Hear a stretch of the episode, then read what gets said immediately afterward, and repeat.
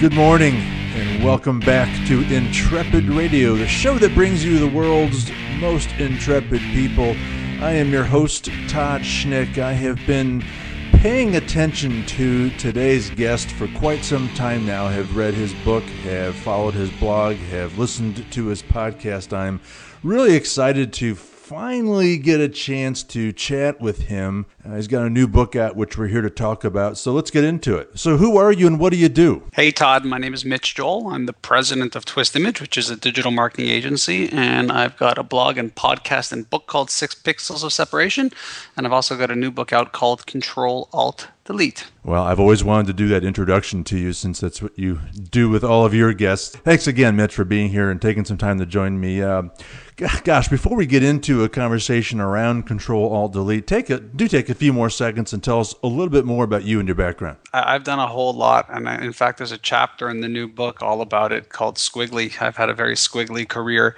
I started off in music journalism, uh, then quickly shifted over to publishing magazines um, got involved in the internet in early early 90s uh, maybe even late 80s so sort of always bridged the two traditional and, and new media uh, after that helped launch one of the first search engines on the internet long before that little company called google existed then I went on to work in mobile content long before people even knew that they could have data on a, on a mobile phone what did I do after that? Did a small stint in a PR agency, launched a record label, and then wound up here at Twist Image, my own digital marketing agency. And um, I'm enjoying the ride. Yeah, well, you know what? I want to talk more about squiggly careers later in the show because I think people have to shift their thinking because I think ultimately we're all going to be in squiggly careers. Of, but the new book, Control Alt Delete, Reboot Your Business, Reboot Your Life, Your Future Depends on It. Mitch, is this book the answer to the position that many organizations take when they say, particularly in, in the markets that I target, which are manufacturing and industrial distribution, and they say, oh, this quote, social media thing doesn't really apply to me or my organization.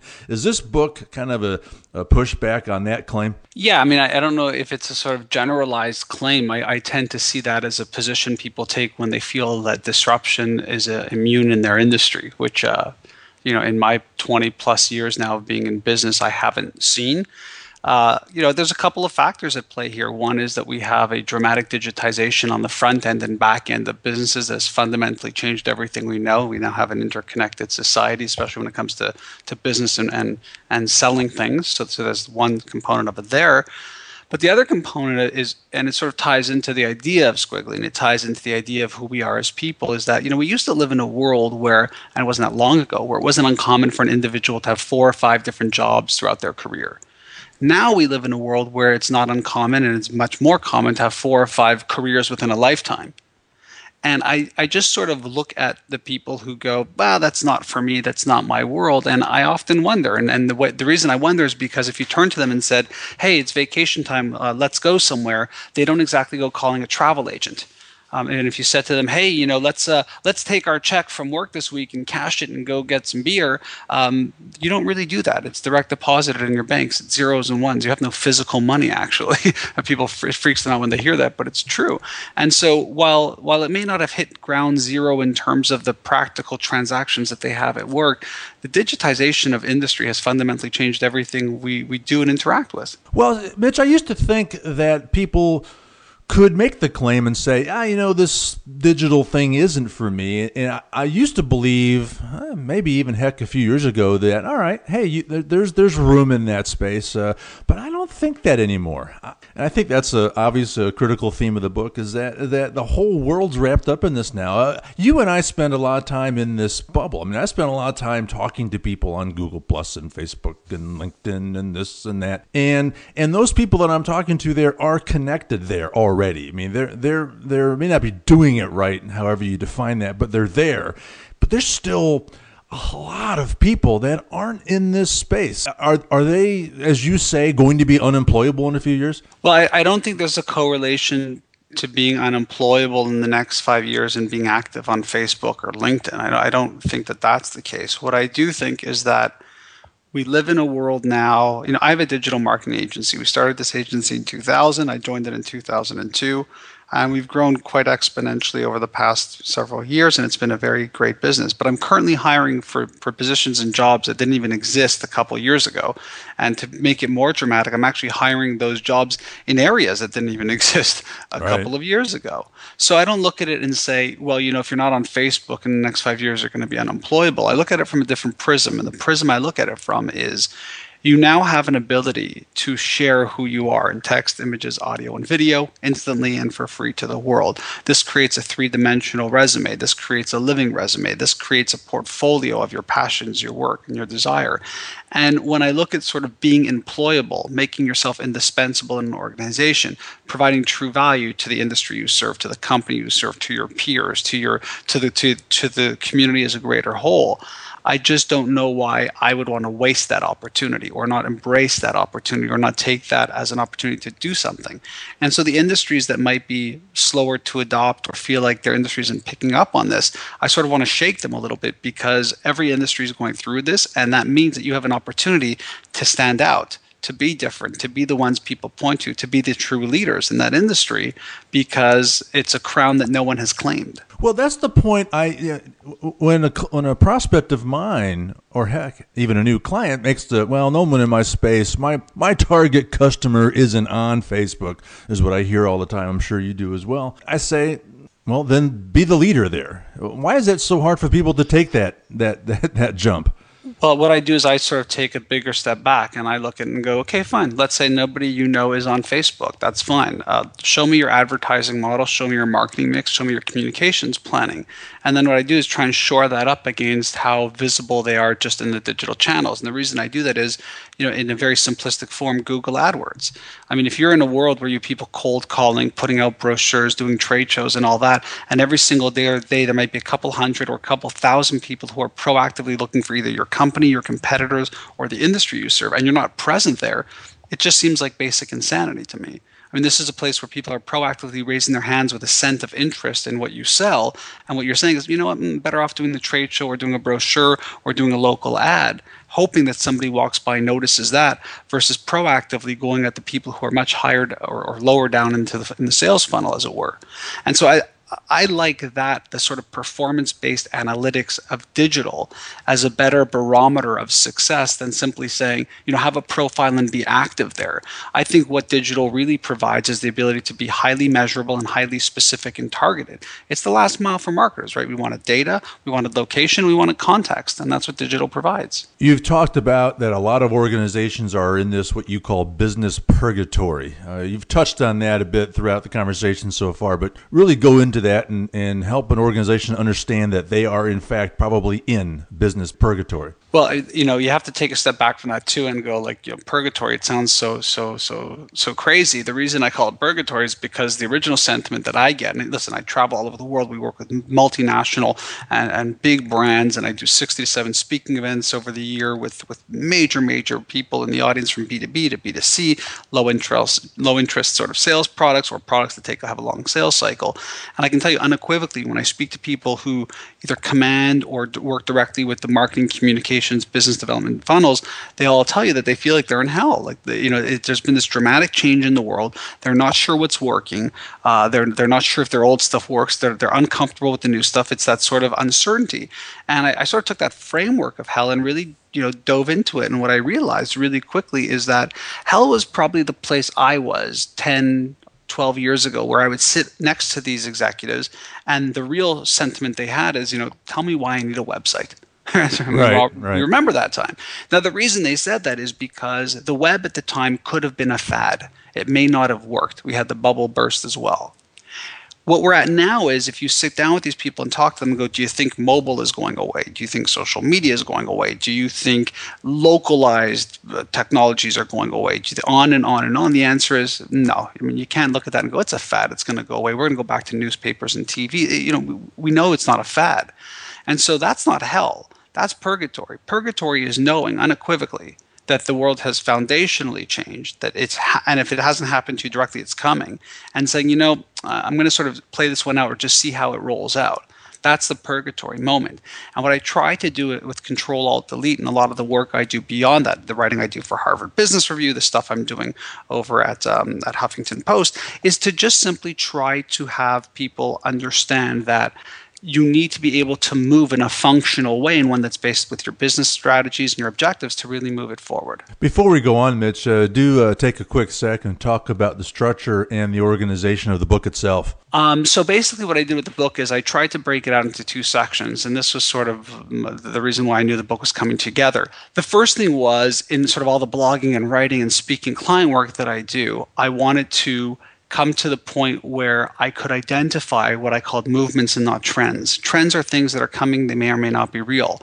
Movements to me are things that have already happened, that are data based, um, and that businesses are doing little or nothing about. And so it actually short up into five really interesting movements. And again, you can read the book to check those out. But then I realized that you can't sort of end it there. It's not fair. It's like, here's how the world has changed, and here's some businesses that are doing great. Here are the opportunities, and here's some ideas as to how you can sort of move your way through this. I realize that all of us, me, you, anybody listening to this, has to also have the right posture. You have to know what that means. You have to know how to come to work and the work that you do every single day. And so the second part of the book was called Reboot You. And I call them triggers. And, and triggers could be physical, they could be psychological, they could be uh, a myriad of things that help you better change your perception and, and the physicality that you bring into work every day. And so that became the construct of the book. Well, see, I think that's the big difference with this book. And let's be honest, Mitch. There's a there's a bunch of books out there about how to reboot your business but I'm not sure that there's that many yet anyway that, that talk about uh, both. You, yeah, you can change your business model, but if you fundamentally don't change yourself, eh, you don't have that belief, you don't have that in your gut that that that, that change was, was really necessary. I mean, so that, you can't reboot your business without rebooting yourself, in my opinion. I mean, I'm assuming you agree. Yeah, totally. I just think that I didn't want to be in a position where people go, wow, that's really true. And these five movements, wow, like what are we going to do? And what it, at that point, what I realized is people don't necessarily know what to do with themselves first you know, it's like you read a blog post and it really inspires you and you just want to sort of tell someone like do this, but like you have to know how to approach it. You have to change the mindset yourself. You have to believe it. One of the things I talk about in the second part um, of the book called Reboot You is this idea of the digital first posture. It sort of leans into what we were talking about earlier. It's this idea that you can't just say to someone, um, you know, oh, this doesn't happen in my industry, and then the second you finish that conversation, they go onto their smartphone and they're looking at books on their Amazon Kindle, or they are, you know, calling their wives and, and booking a flight on their phone or they're checking out their bank account or paying it. It's like all of those things that just said like, oh, my pe- my my peers don't do this. You're suddenly doing four seconds after you have that conversation. And so this idea of the digital first posture that most of us sort of move to things intuitively now at the digital level is true. I mean, if I told you about a great book, you might write it down. You might send yourself an email. You might run over to the local bookstore more often than not, you immediately are online, whether it's in the palm of your hands or, or when you sort of flip open your laptop or your iPad or whatever it might be.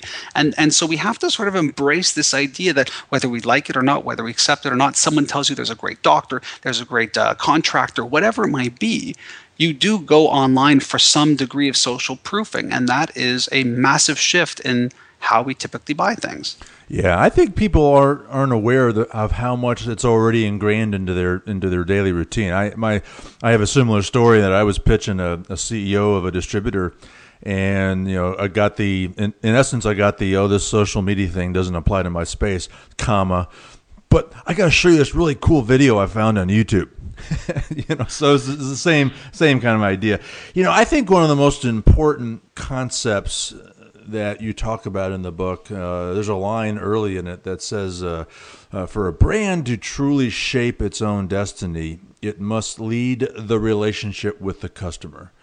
And frankly, Mitch, I think most people suck at this. the people all day long will, will post pictures on Tumblr and on Instagram and on Facebook, and they'll promote their latest post on, on Twitter, and they'll they're they're pushing, they're pushing, they're pushing. They're not engaging. I'm I know, like you, I'm I'm sick and tired of this notion. You have to engage on the social web and all that, but talk about this idea of what it really means and the opportunity that most people are blowing with using this digitization of the of the web to lead the relationship with the customer. A lot of people talk about like what's the conversation and and listen, one of my closest friends, Joe Jaffe, wrote a book called Join the Conversation that came out many years ago and that was very pressing in terms of understanding the dynamics that are at play here.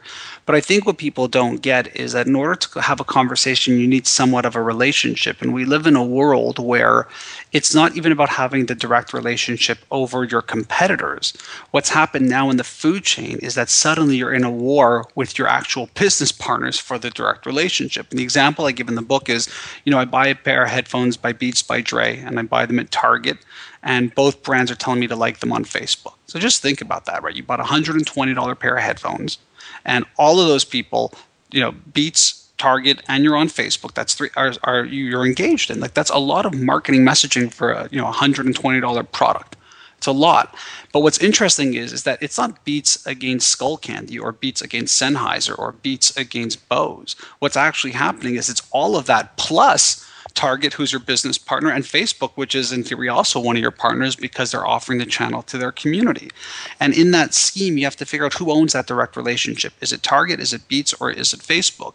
And I try and make the argument in the book that it's actually all three, and that it's really incumbent on either Beats or Target or Facebook to really earn the direct relationship with the consumer. Once you can do that, and you do that through creating value, to creating utility, by being relevant to them, by being there when you need them and not when you don't, what, what happens ultimately is you really do have the direct relationship. And if you look at platforms like Kickstarter and others, what we're seeing currently is that if you don't have the direct relationship with that customer, all is lost. How do you begin to get someone to to buy into that. You talk about the key here is that people have to adapt or they're going to be unemployable. Uh, but most people don't do it, and it's because it's too hard or the space is too noisy or it's too uncertain. It, it, comes back to this notion, and I'm sure you've heard this too. Oh, what's the ROI of this thing? And and and the the example that you just shared of the headphones and all these different partners and, and you know all this overplay here uh, it freaks people out when they hear that. How, how, do you how do you break that down to, so that guy running a business can say all right there's value in me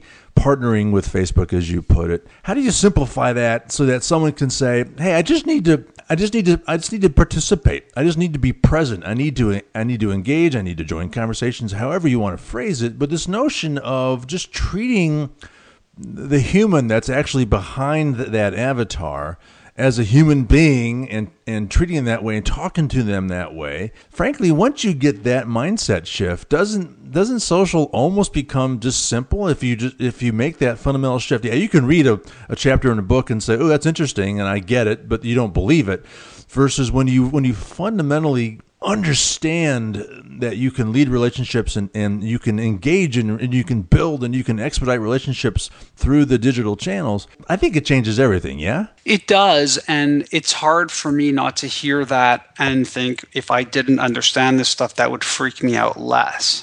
yeah. So, so what I try and do is again, I'm all about the step back, and the step back is what are the business objectives here? Because the answer to the question isn't ubiquitous. It's not, well, this is what you do, and then everybody does it and it works well. You go, what are the business objectives?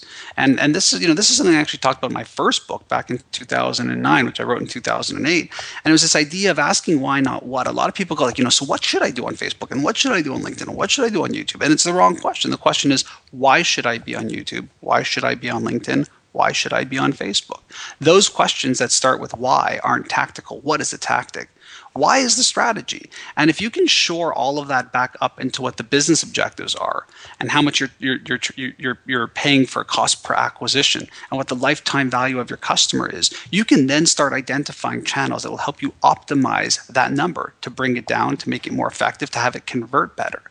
And I, I, it may sound like an ambiguous answer to your question, but it's not. And I and the reason it's not is because I know a lot of my peers will tell you, well, you have to do this and you have to do that. And I've just found over the years that it's simply not true. That every business has its own strategy, every business has its own vision, and the questions you have to ask yourself is this: Are the things that we're talking about right now, you and I, Todd? Are any of those channels things that can help me achieve those goals more effectively, faster, with better loyalty, better con- th- those types of questions? When you look at that, what you start developing is an actual strategy. It's funny when we do the strategy work here at Twist Image, a lot of the feedback we'll get from people is, "Whoa, like." Uh, this sounds like an overall brand strategy or this sounds like a business strategy and it, essentially it is yeah i mean it, it allows you to reimagine business in this world that has so fundamentally changed. I mean, th- the thing with with this book is it wasn't about what's coming. Six Pixels was about me looking at how I grew our agency in a couple of years by leveraging very powerful and new ways to market and communicate and connect with people. This new book really is about well, what now? So we all know this. We all know this stuff is here. We keep hearing about it ad nauseum, but what now? And so, you know, the sort of joke that I told my publisher was this isn't a book about, you know, you know, change management. It's a book about change business. Because the fact of the matter is, is that business has changed. We are living now in this post PC world. We're living now in the post web browser. We we are in that world. The data doesn't lie. And it's more a question of how we position that in terms of what our business goals are to achieve that goal. Talk about the squiggly career, Mitch, and how we, frankly, I think we should all embrace the squiggly. Again, it goes back to what I said earlier this idea that, you know, we're going to switch careers six or seven times in our, in our lifetime, not just jobs. Careers are interesting things that, you know, it, it seems so logical to plot like you know i'm going to do this after high school and i'm going to study this in university and i'm going to get this job over here and i'm going to have a beautiful white picket fence and the gold watch after 20 years. You know you sort of think about that and it seems so archaic. And the reason it seems so archaic is because it is. Uh, you know i don't think many people go into work now and say like what's the retirement plan here? I think people are going into work saying will this project provide me with motivation? And motivation could be money or reward or whatever it might be. And what is going to happen after that? And this very very different world that we've created is a reality and so i just think that we need to be able to look at our careers as a, a really three-dimensional um, expression of what we're trying to accomplish in our lives. And I realize it's sort of like the old 1% rule. Like it's very hard to say this and not realize that these are first world problems. You know, we have safe drinking water and electricity. And, you know, we, we've resolved a lot of the issues that we don't have in third worlds, although we have our own uh, struggles here in North America for sure. But if you can sort of realize that the most fascinating people we know have very interesting or squiggly careers when you look back on them, hopefully you can acknowledge that that could be your career too. And what I try and plot out in the book is just a way to think differently about how you're structuring the work that you do so that it adds more value to you. And the value could be, again, it could be monetary, but it could be emotional as well. Yeah, Mitch, we're running low on time. I, I, I want to talk about one more thing. Uh, you wrote uh, probably about a week or so ago. Uh, an article that talked about the complexity of actually marketing books these days, and I'd love to shift to that real quick. Uh, talk about the challenges. You got this new book out, a lot of content out there, a lot of noise. Talk about the challenges of uh, putting together a book and, and getting it out to the world. Yeah, it's it's very true. You know, we live in very very different times, and it's not like you have this sort of one moment in time and pow everything happens. It's uh, there's everybody is a media channel onto themselves. They're tweeting, they're Facebooking, they're blogging, they're posting stuff to YouTube, and to try and get people at a focused moment in time to say, here's a book, check it out, um, isn't as easy as it once was. And I think the other challenge with that is a lot of people don't know how to support an author. They don't necessarily understand uh, what, where the value is. And people say, like, oh, I'll tweet it for you. And, and while that's very kind and, and tweets are great, I jokingly tell people that tweets are not enough. You know, it's like, it's a, it's a moment in time where maybe only four or five people are seeing it. And I believe the best way to help authors out is to truly figure out ways and places for them to better connect the ideas. So you might know a magazine that would be a great fit for, for Control Alt Delete. I'd prefer that referral than, than a tweet, to be honest, because I think it's those relationships that matter. That all being said, it's amazing. You know, you sort of wake up in the morning and you see a whole bunch of people that you know, love, and respect who are sharing your information and talking about it. Just we have we live in a world with a lot of media places, and so what you're trying to do is create as many impressions impressions as possible and do that in a way where there's value. And so it's just uh, it's challenging, it's fun, it's scary, it's all those great things. What about inviting authors to be guests on on podcasts? I'm always open for that, Todd, as you might be able to hear from this conversation.